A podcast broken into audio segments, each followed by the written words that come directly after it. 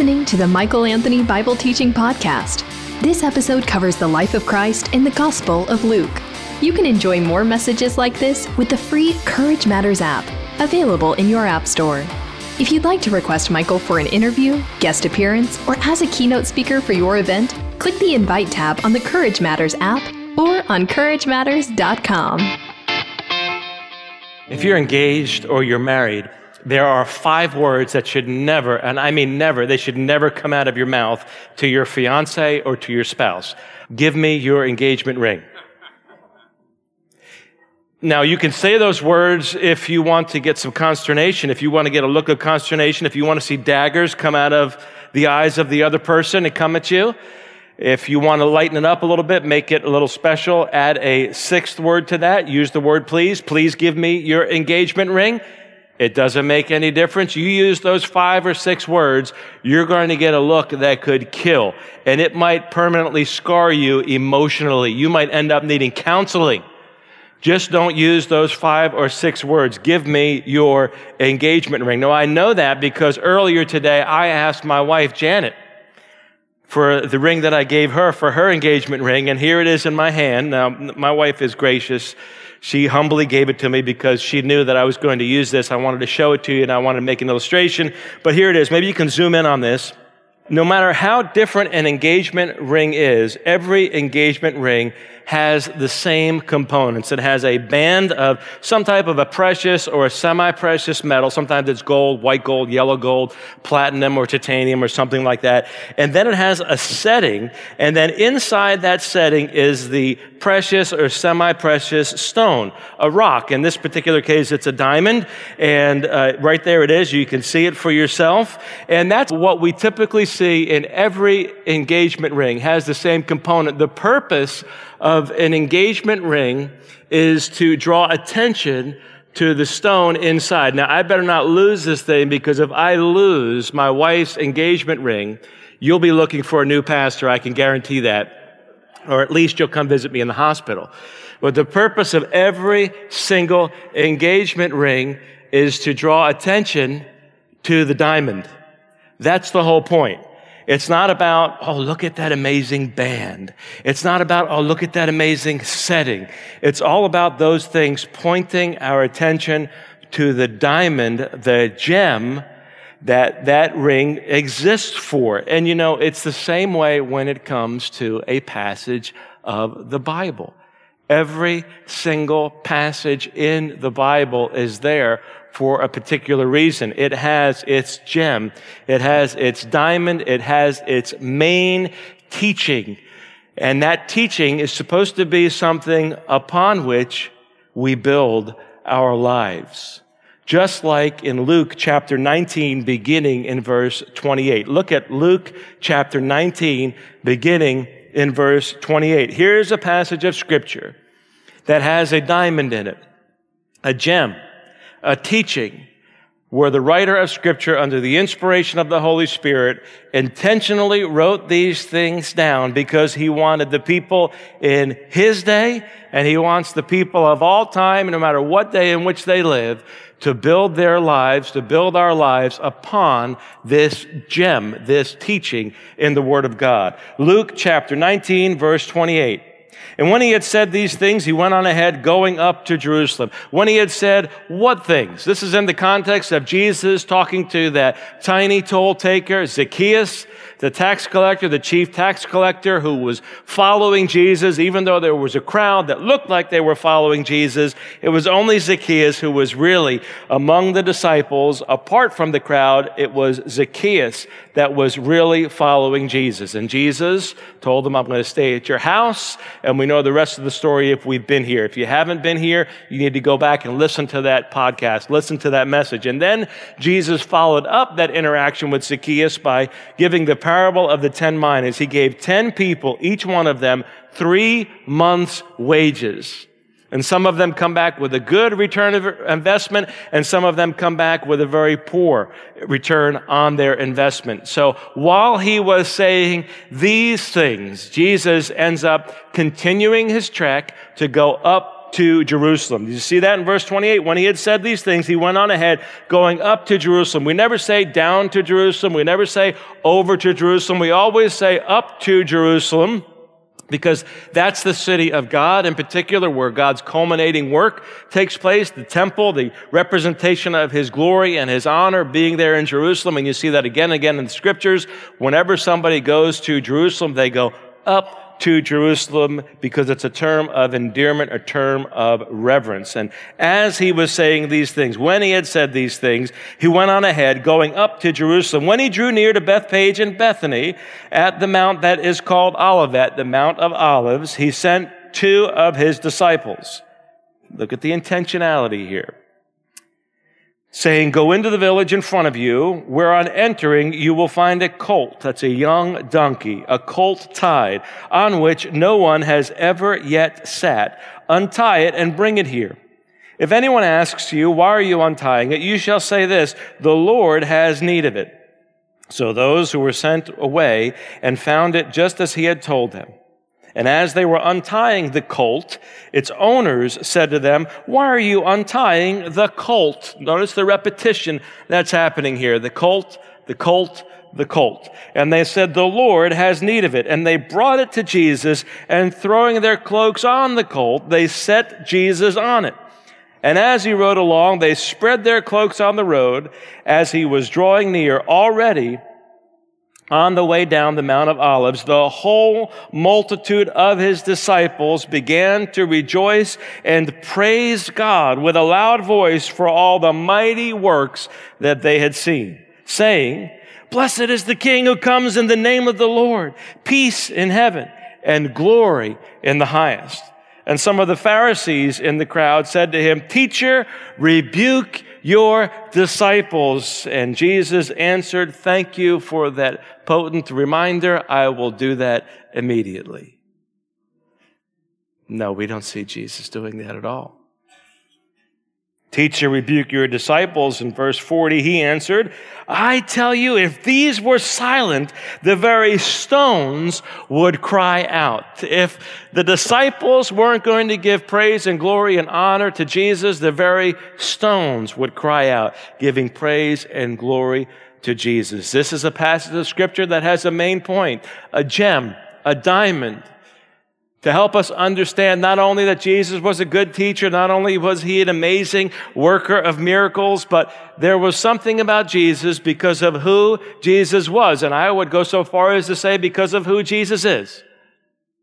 That set him apart from just being a rabbi, a teacher, that set him apart from just being a miracle worker. The point of this passage, the diamond in this passage, the gem about which all of this passage points, is an intentional, deliberate revelation from Almighty God through Luke about the identity of Jesus Christ. What we see Jesus doing in this passage of scripture is what we've seen him do again and again in Luke's gospel. We see him doing it in every single one of the gospels. In fact, we see God doing it through the canon of scripture, through the record of scripture.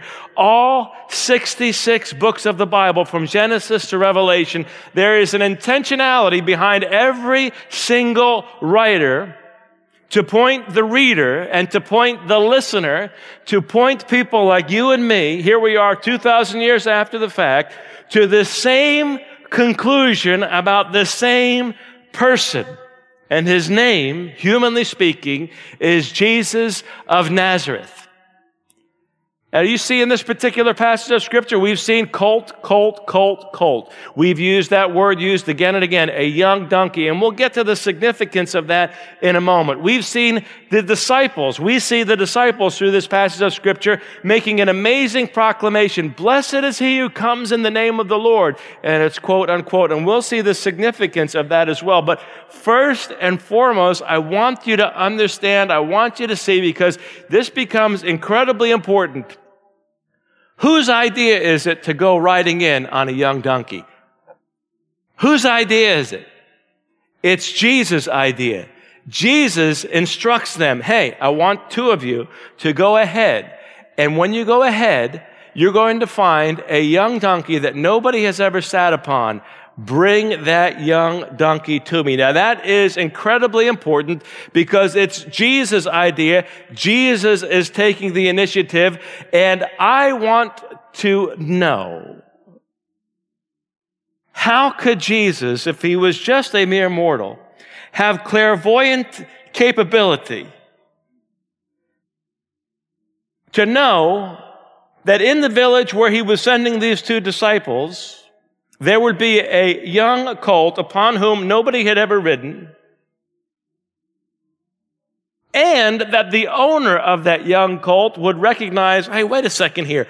That belongs to me. You're not supposed to steal and rob. Who's telling you to do this?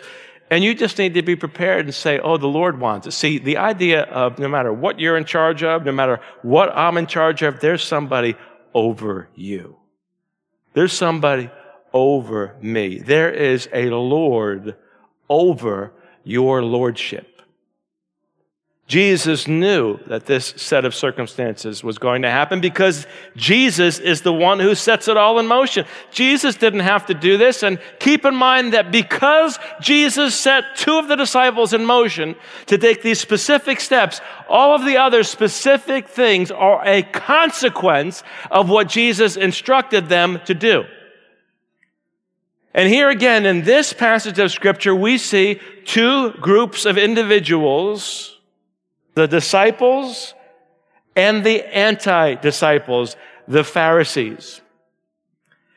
And somebody makes a decision here. There are some who make the right decision and some who make a wrong decision, but the more things change, the more they stay the same. Just because time has passed, nothing has changed. The truth is that you too are one of these people.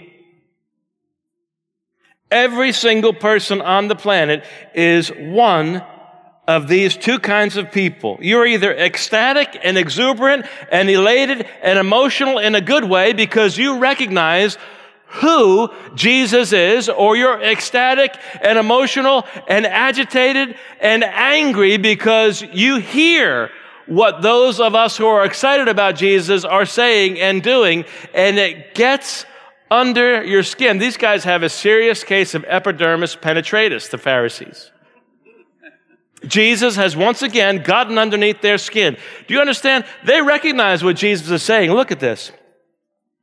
Verse 39 Some of the Pharisees in the crowd said to him, Teacher, rebuke your disciples.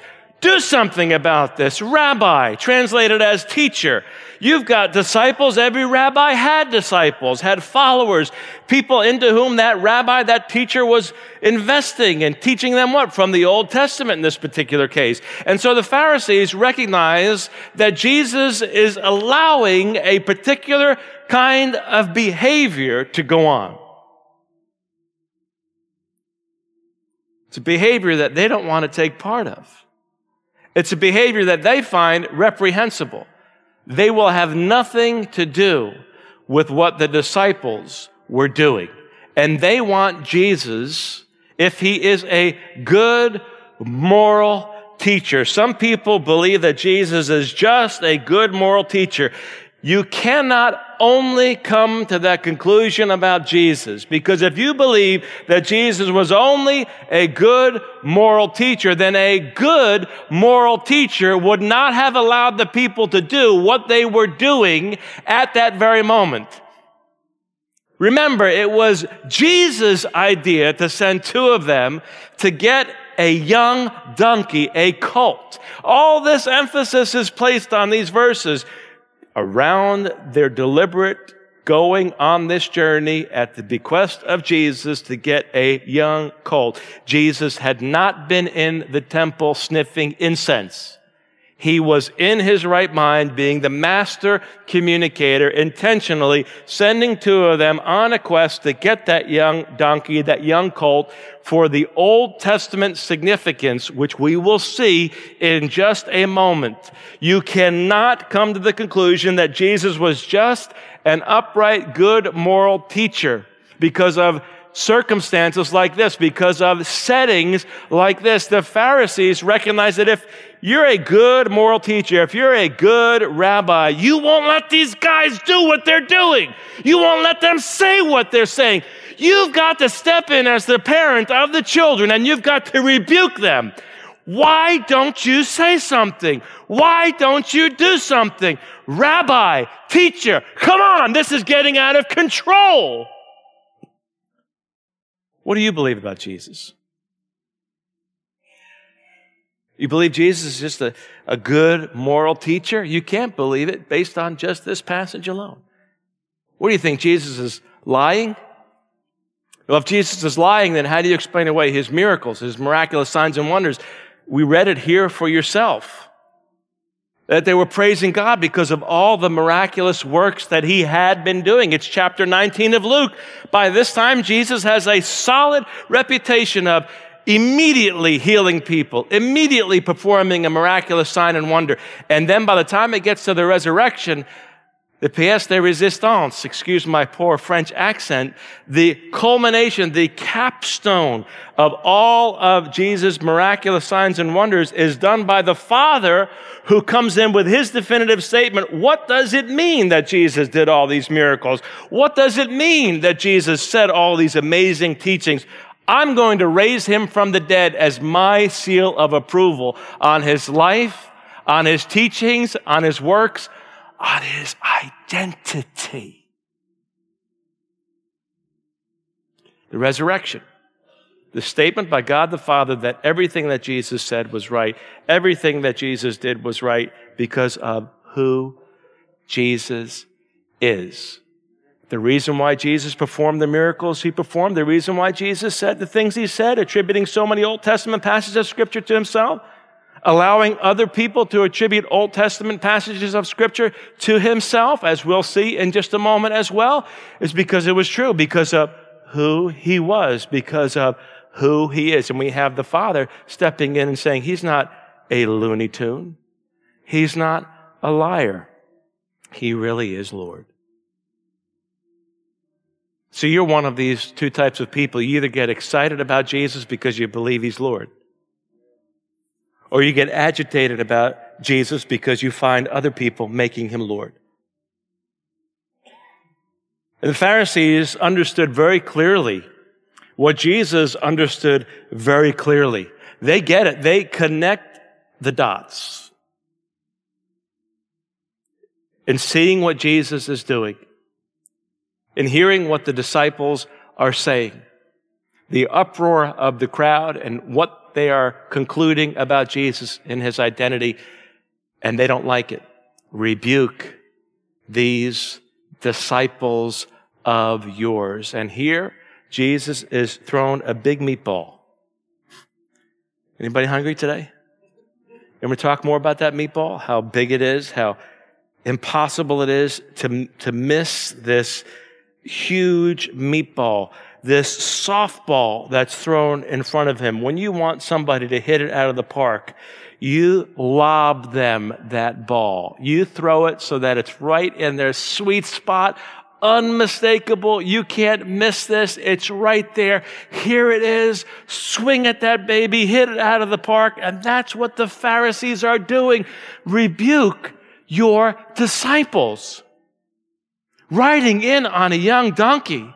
Hey, it's Old Testament 101. See, this is what Luke is assuming from his audience. He assumes it from you and from me. He's assuming that we've been reading our Bibles.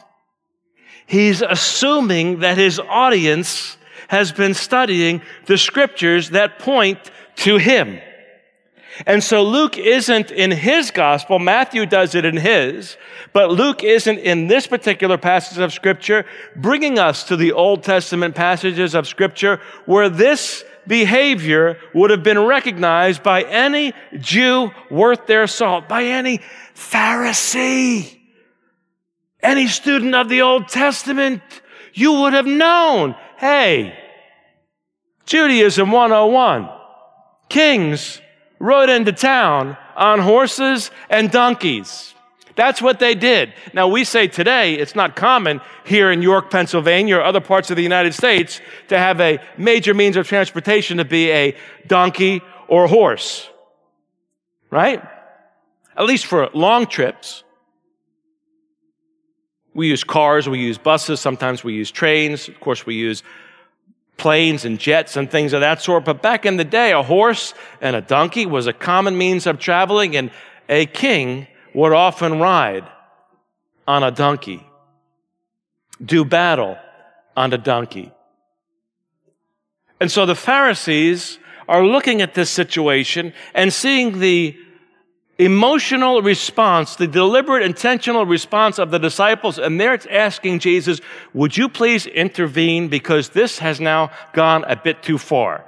This whole thing about people taking off their outer garments, their cloaks, and throwing them on the road in front of Jesus. When was the last time you took a valuable outer garment, your coat, your jacket, and put it in harm's way for a jackass to walk on? You don't have to know very much about farming at all to know that donkeys tend to get a little bit of something something on their hooves from time to time, a little bit of donkey manure on their hooves. And you're going to take what's valuable to you and you're going to take off what's valuable to you and you're going to put it on the ground and you're going to let a donkey walk over your outer garment and soil it and get it dirty, and on top of that, perhaps have rips and holes put in this. You just made a choice as a disciple to take a hit in your pocketbook, to take a hit in your purse. What you decided to do as an act of worship, as an act of ascribing worth, is going to hit you where it hurts. Because now, when all is said and done and the crowd goes away, you're going to have to try to find that cloak, try to find that garment, sew it up, clean it up, and it might be irreparable. You might end up looking like the laughing stock in town, trying to wear that thing in public anymore. And that's what these people are doing. Putting down what's valuable to them. See, this is what a disciple does. A disciple does take a financial hit. That's what it means to give worth and worship to God. Until your, your worship hits you in the pocketbook, you're not really worshiping God. We're not really giving to God what He deserves. That's discipleship 101. It's not about preserving our lives. It's not about protecting what God gives us. It's about giving God what is due and what He deserves. And so there's no price for a disciple. See, anybody who is a disciple has something of worth, something of value, something selfless, something sacrificial to give that you might not get back. You know, when you give to God, when I give to God, when we worship God, we never get things back the same way as when we gave them to God. And there is this by now understanding about Jesus. Do you see this? There's this understanding about Jesus that some have, the disciples, that leads them to do something extravagant. Jesus, not out of his mind, he's been deliberate. I want you to do something that will be unmistakable to anybody who knows the Old Testament. I want you to go find a young colt that nobody's ever ridden on, and I'm going to ride in on that colt. And I know full well that people will take their outer garments off and put them down on the road in front of me, and they're going to proclaim some of the Old Testament scriptures about me. I'm not out of my mind. I'm not lying to you. I'm not a lunatic. I'm not a liar. I am Lord. In fact, it was so clear, it was so obvious, so unmistakable to the people of that day that the Pharisees are recorded as saying, who knows what else they were saying, grumbling and complaining and being agitated under their breath. But it, this is enough. This is all we need. Makes it into the record of Scripture. Teacher, rebuke your disciples. So you've got to make a decision about Jesus. And I've got to make a decision about Jesus. And then every single decision you make about Jesus thereafter is directly impacted. There's no such thing as a decision for Jesus that doesn't lead to a lifestyle and a lifetime of more decisions based on that decision. Yes, you make an initial decision for Jesus. You believe that He's Lord. But then every single decision that you make after that goes back to that initial decision about the Lordship of Jesus Christ. See, your life and mine is a series of decisions based on a decision, for better or worse. Pharisees, same thing. They had made a decision about Jesus, come to the wrong conclusion about Jesus, and so every other decision that they make is based on a faulty conclusion about Jesus. That's why that decision that you make for Jesus Christ, whether he's a liar or whether he's a lunatic or whether he's Lord, is the most important decision of your whole life. Because I don't know if you realize it or not. For better or worse, Every single decision you make in life points back to that ultimate, primary, significant diamond gem of a decision. What have you decided about the identity of Jesus Christ?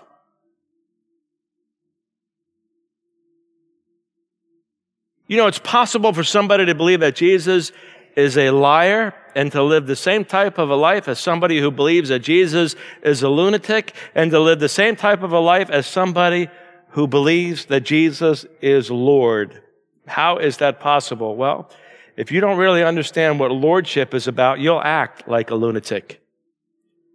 Your other decisions will be just like the decisions that people make who come to faulty conclusions about Jesus. It doesn't matter if you're a young person, doesn't matter if you're an old person, doesn't matter if you're a pastor, doesn't matter if you have a job where you don't get to have any type of public involvement with people, interpersonal involvement with people at all. But the truth of the matter is, this decision about the identity of Jesus Christ if you are a disciple, that decision must, by nature of that decision, affect every other decision you will ever make. It affects what type of a job you're going to have. It affects how you conduct yourself when you're at that job. It affects what you do with God's money and what you don't do with God's money. It affects whether or not you take and I take seriously the ministry of reconciliation, saying you're sorry when you need to apologizing when you should. See, this is where it gets incredibly uncomfortable as lead pastor of a church. James says in James chapter 3, not many of you should be teachers because those who teach will be judged more harshly. This is where it gets uncomfortable if you're an elder in a church or a deacon in a church or you're some type of a Sunday school teacher or you're involved in a men's Bible study or you're involved in a woman's Bible study where some way or another the Word of God is heard or taught and you're involved. The Lordship of Jesus Christ must if you are a disciple of Jesus Christ, if you profess that Jesus is your Savior, Jesus is your Lord, you cannot live in the same way as those who believe He's a lunatic or those who believe He's a liar. You can't live that same way. But if you lose sight of the Lordship of Jesus, I can guarantee you'll make some of the same decisions as people who don't believe Jesus is Lord. See, at the end of the day, at the end of your life, at the end of mine, it will come down to on your deathbed, on my deathbed, all of life will come down to what you've decided about Jesus Christ. Who is he?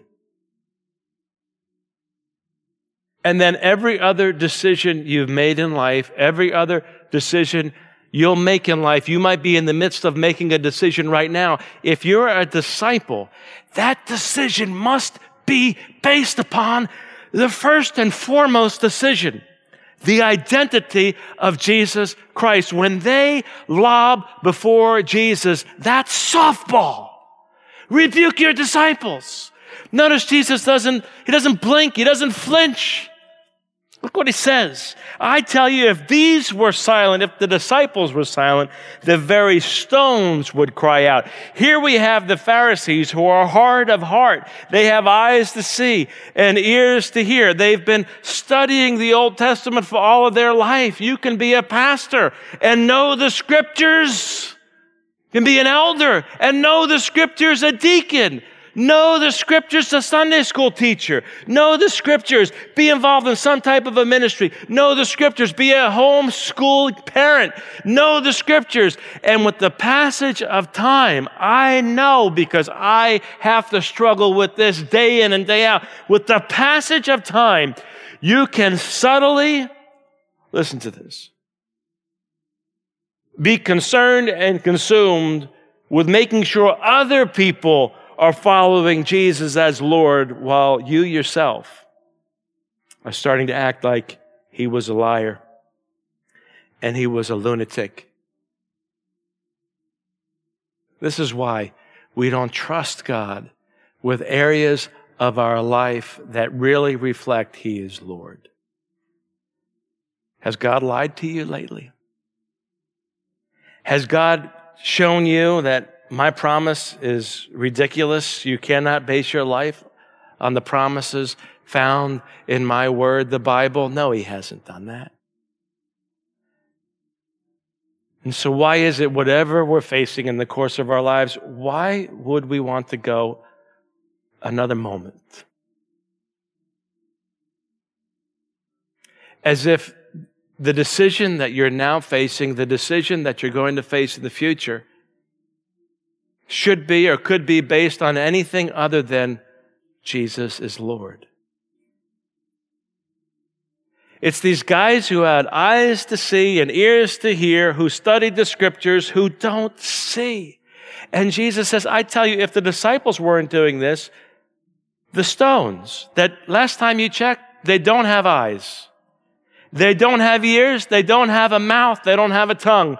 They're inanimate objects never were alive in the first place. And Jesus says, what they are saying is so true that even the stones, if people were not willing to acknowledge who I am, the stones would acknowledge who I am.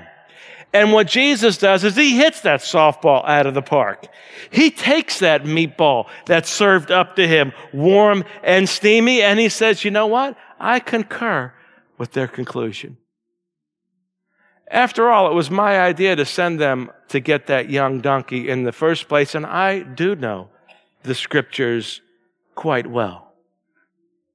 After all, I did know that they were going to reach this conclusion as my disciples, and I wholeheartedly endorse what they're saying. If Jesus was a good moral teacher and the disciples were coming to a wrong conclusion about him. You understand where this is going? A good moral teacher would have had no other response but to correct stinking thinking.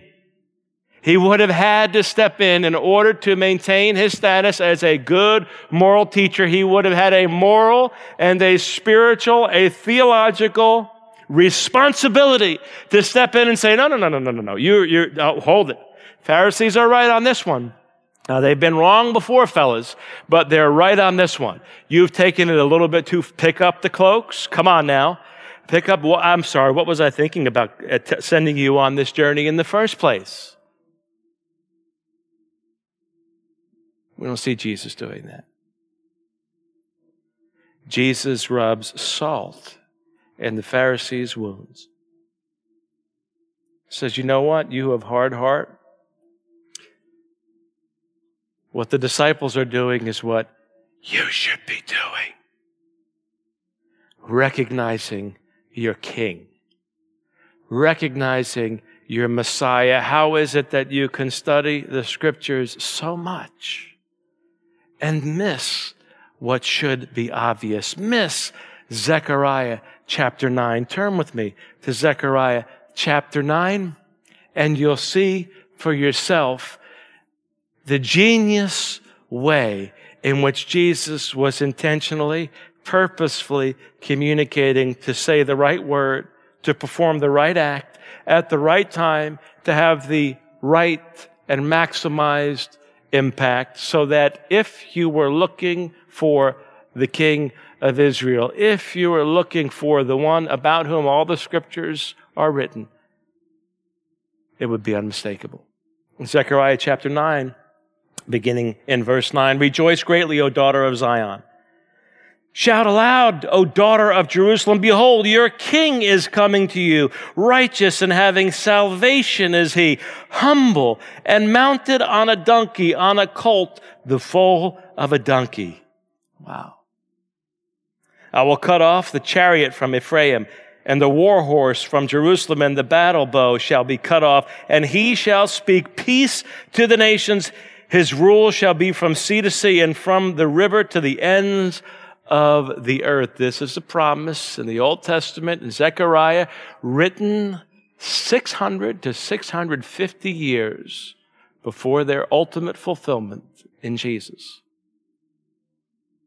This is why we say you can't make this stuff up. The Bible is such a book that man wouldn't write if he could, couldn't write if he would. 66 books written by dozens of authors over hundreds of years. There is no other quote unquote holy book by any of the world's other religions that even comes close to the way that the Bible was written. Most of the authors did not even know each other at the time that they wrote their book. Most of the authors did not even live at the same time when they wrote the words that became Scripture. And here we have Jesus either being out of his mind or right on point.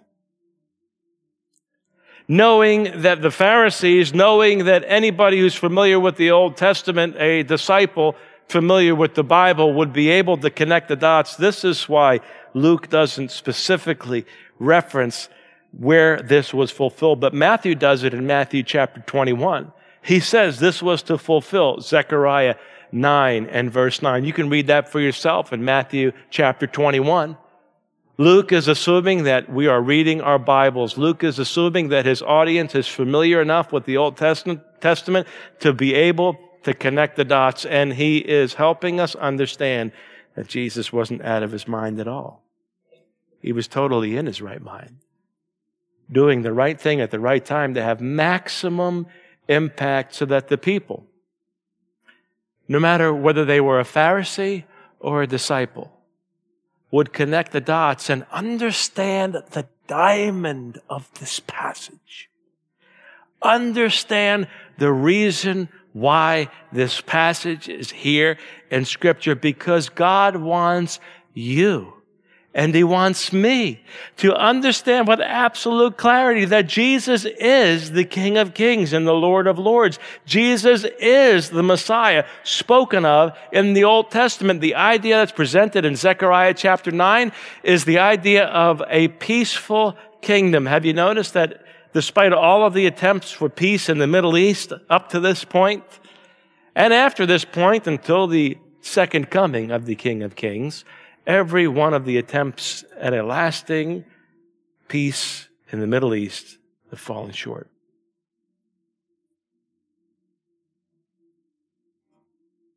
The kind of a kingdom that Jesus is offering, the kind of a kingdom that's coming, is a kingdom that's characterized by peace. Humble and lowly, riding on a donkey. The people are recognizing the kingship the identity of Jesus as they put down their cloaks. The disciples are getting it. The Pharisees are understanding, hey, what's going on here? I don't like that. And then the disciples do something off of their lips and out of their hearts. They begin to make a proclamation that must have really gotten under the skin of the Pharisees.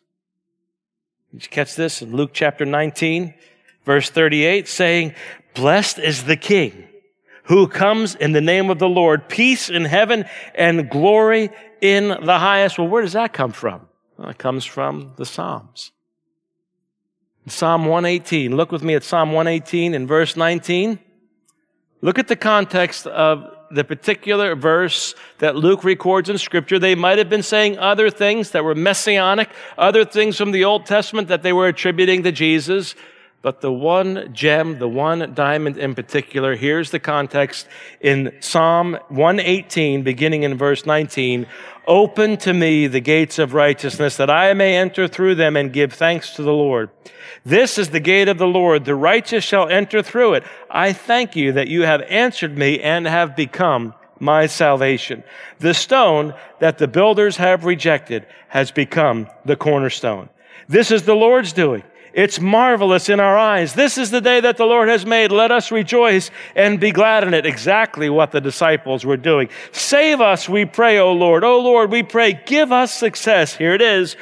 Blessed is he who comes in the name of the Lord. But Luke records that they said, Blessed is the King who comes in the name of the Lord. We bless you from the house of the Lord. The Lord is God, and He has made His light to shine upon us. Bind the festal sacrifice with cords up to the horns of the altar. You are my God, and I will give thanks to you. You are my God. I will extol you. Oh, give thanks to the Lord, for He is good, for His steadfast love endures forever. That's the context of what the disciples were declaring as they were recognizing their king riding in on the back of a young donkey. And while the Pharisees are the ones getting all bent out of shape, getting all discombobulated over the behavior and the words of the disciples, Jesus doesn't even flinch. He says, you know what? They're absolutely right and you do well to make the same decision. And then after that decision, base every single decision of your life upon that decision.